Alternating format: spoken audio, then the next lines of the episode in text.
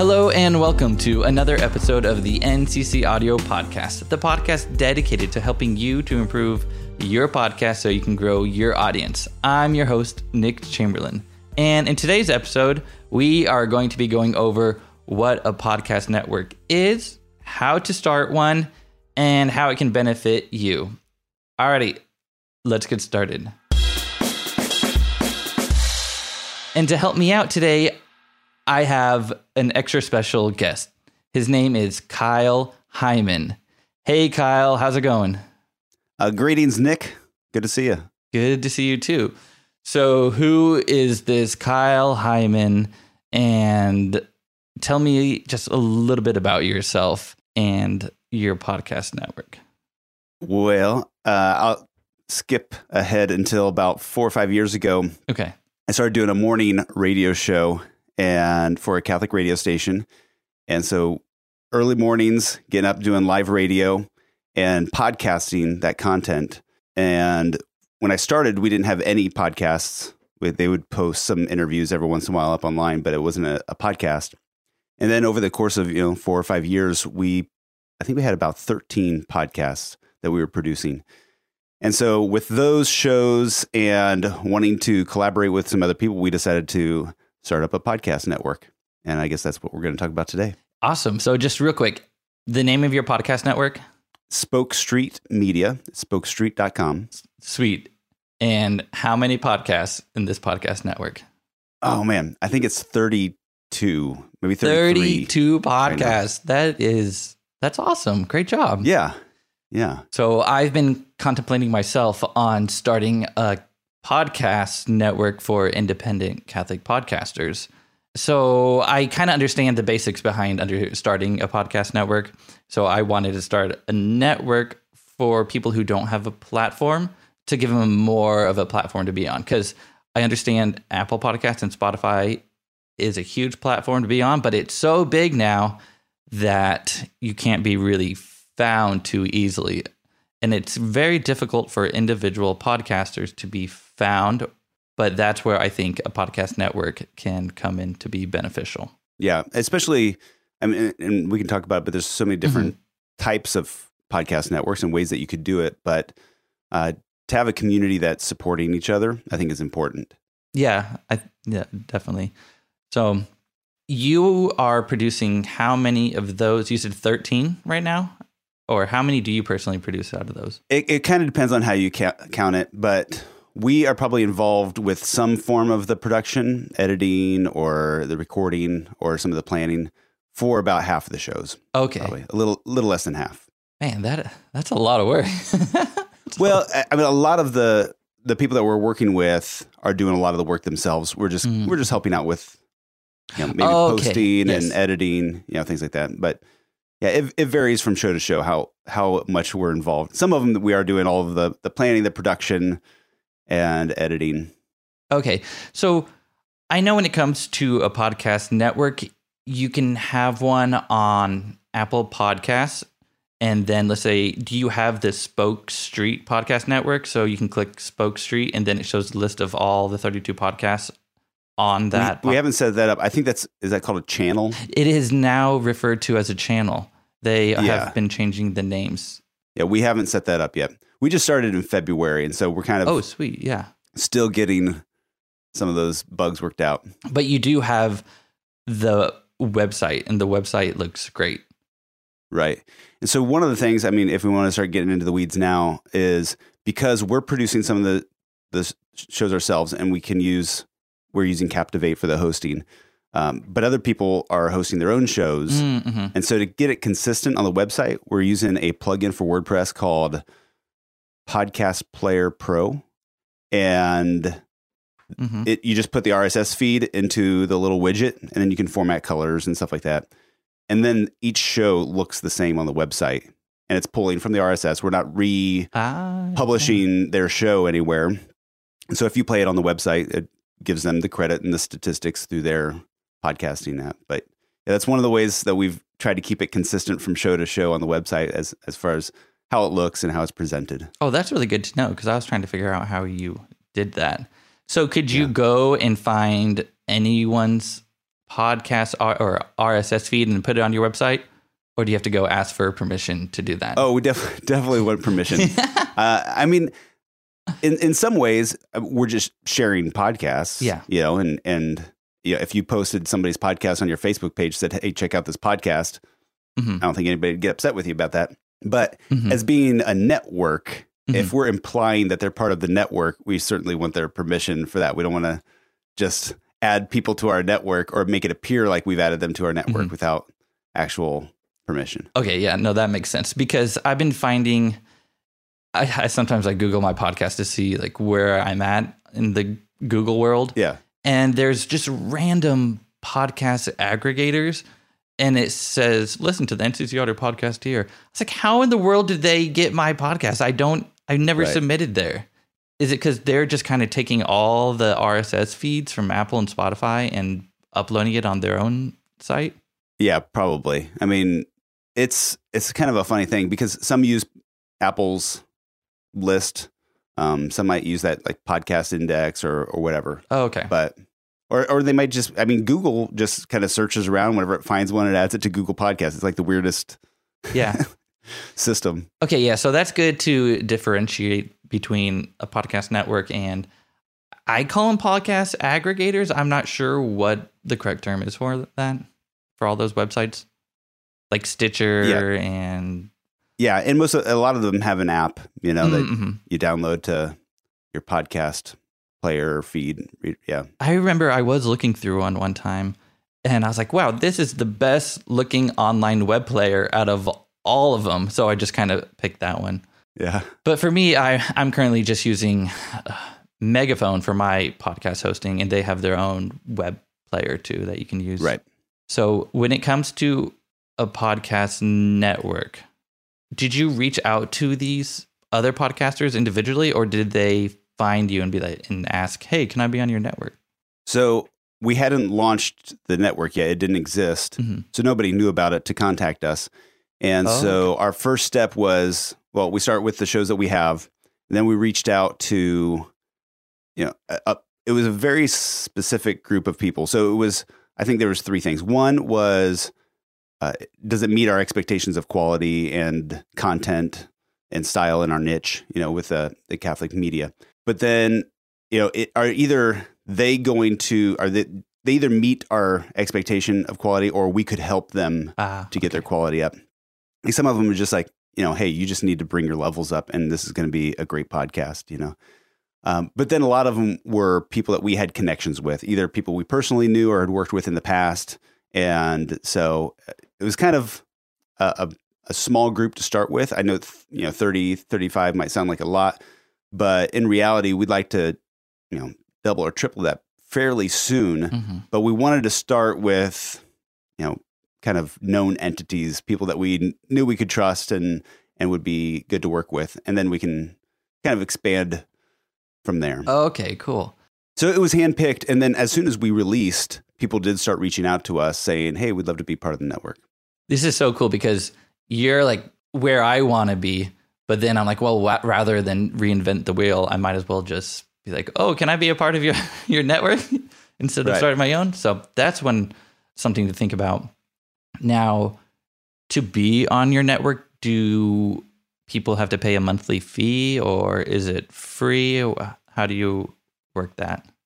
yeah so i think there are probably as many different relationships within podcast networks as there Mhm. are podcast networks i mean everybody's probably got their own contract or agreement we decided that uh, I guess as being a content creator myself, having created the podcast, I was on the side of the podcaster and wanting to make sure that they benefited from it and weren't taken advantage of in any way.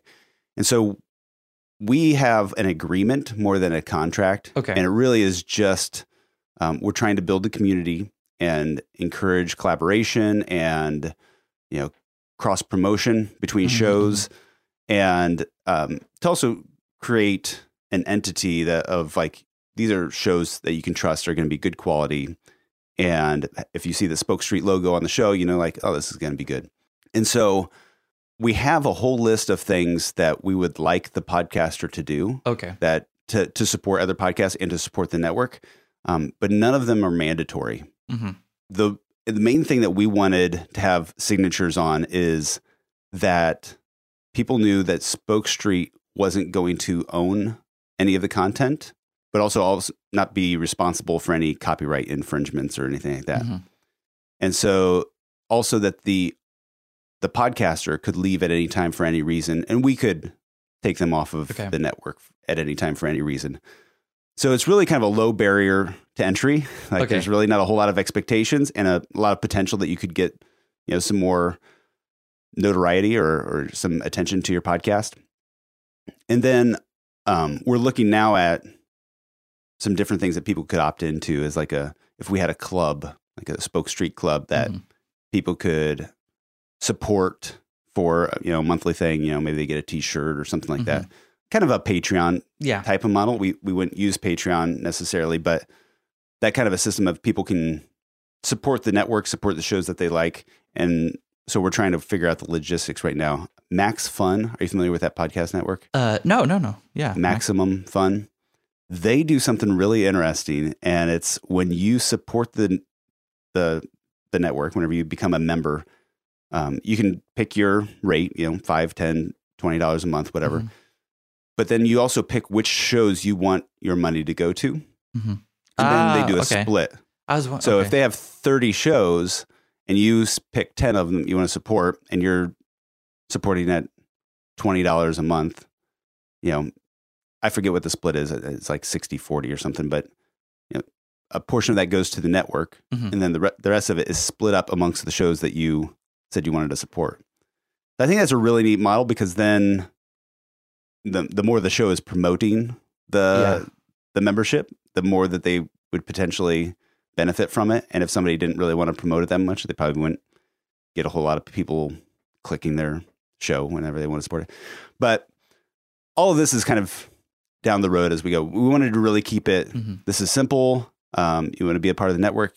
Great. We're gonna support each other however you can, and that's going to look different from different people. Like for some of, if you got a two minute movie review show, it doesn't make sense for you to put in a 30 second promotion for another show in that. But, you know, maybe there's other ways on social media or something like that that you could promote other shows. So we're trying to leave it open ended Okay. Yeah. and flexible. No, that's great. Um, because I've been thinking about different ways of like how would you monetize a podcast network. but once again, you've kind of gone through all this brainstorming as well, and so that's why I'm having you on right now to talk about it and to help anyone else out who's thinking, well, maybe I should start a podcast network. How do I fund it? Um, the other podcasts in the networks they can cross promote, and I really like that idea of eventually you would like to ask for donations. And I always wonder because there's another podcast network, and I don't know if I should say okay. No, um, there's another podcast network um, in our industry. It has a bunch of podcasts, and they have a big donate button. And I know one of the podcasts is super popular, and I'm like, well, are they getting paid? Or are all the podcasters getting paid? Or is it just going straight to the podcast network and then all Yeah. the podcasters do it for free? But I guess for me to figure that out that answer, I have to go ask the people running it.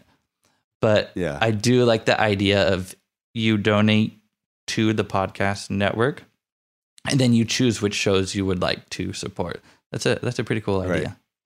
it becomes a little bit of um, a financial logistics puzzle. I can Like, see that too. yeah to do i mean and I, I actually reached out to them for you know how do you manage that and they said it was a combination of some apps and some kind of hand done spreadsheets or whatever but Oh wait, so we're Uh, talking yeah. about the same podcast network, kind of. well no i'm, I'm talking about the Oh, the Max does Fun. it. Oh, so like okay. for them to be able to say hey this person's $10 a month is going to be you know this podcast is going to get $2.34 and this podcast is going to get $2.34 but then this person is donated at this level it, it becomes a little bit of I a can see that. Yeah. logistical nightmare but it's a neat system if we can figure it out Is there an app for it? right right Maybe we should also invent that. Um, the other thing that we can do as a network is especially with shows that don't have a huge download numbers is to group them together for advertising. And yeah, the podcaster isn't going to get a whole lot of money out of that if they don't have a, a huge downloads. I mean, if you're only getting a thousand downloads or, or less, it almost doesn't make any sense to put an ad in because the value of that ad, unless you got a real niche market and you're going to sell a lot of Yeah. whatever it is.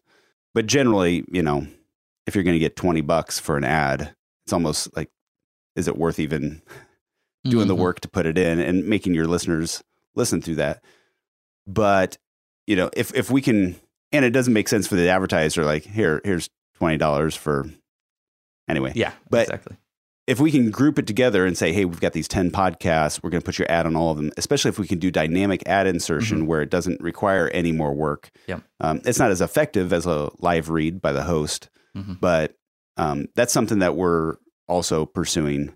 So the monetization is coming down the road. Mhm. Uh, we just wanted to build the community 1st Mhm. and then kind of work out some of those details as we go. Okay, no, yeah, all that makes sense. So I'm trying to think also I don't know, there's a lot of different ways we go could go with this. So I kind of want to talk about the we talked about the benefits. So who should start a podcast network and why? Well, I think first you could look to see if somebody's already doing what you want to do Mhm. and just like you said, you know, jump on that train instead of trying to invent your own train because it is a lot of work. yeah. We were fortunate because as a radio station launching a podcast network, we had employees and volunteers and donors and supporters that we could reach out to. We had connections. So we were kind of poised to be in a good position to do this. Uh, if, this is something that you know, like I have a podcast and I like to collaborate with with some other people, it it can be as you know simple or complicated as you want it to be Mhm.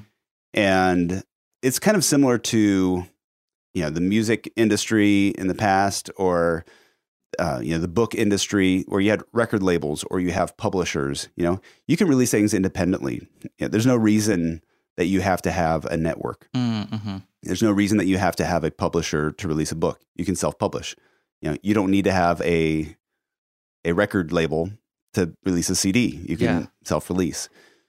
So what is the benefit of it you know? And especially if the label's going to or the um the podcast network would take a cut of anything that you're producing Mhm. or if they would retain ownership for anything you got to got to be careful about those decisions but if you're if you're looking at creating something i think yeah if you find similar shows that have a similar vibe the nice thing is is like if you like my show you're probably going to like this other show Mhm. because it's a, it's got a similar perspective or a similar theme Mhm. you know um, yeah, if if you had a bunch of cooking podcasts and you wanted to get together and say let's just cross promote each other Mhm. you know I, I think that's a great thing and you can do it unofficially just say hey if i promote your show will you promote promote mine Mhm. or you can give a give it a name for the network and throw a little you know audio thing at the end of each show Mhm.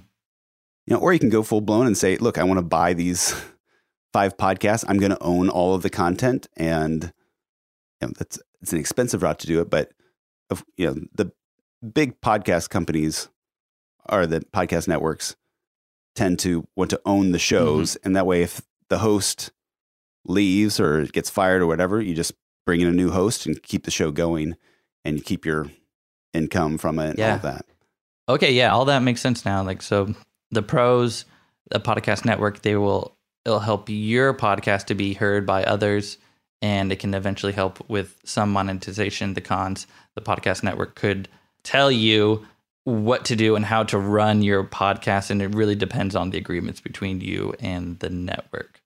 And uh, that makes sense. And I really like the analogy to music, music production, and uh, record labels. So that also makes a lot of sense. And I think um, I want to say Radiotopia. Uh-huh.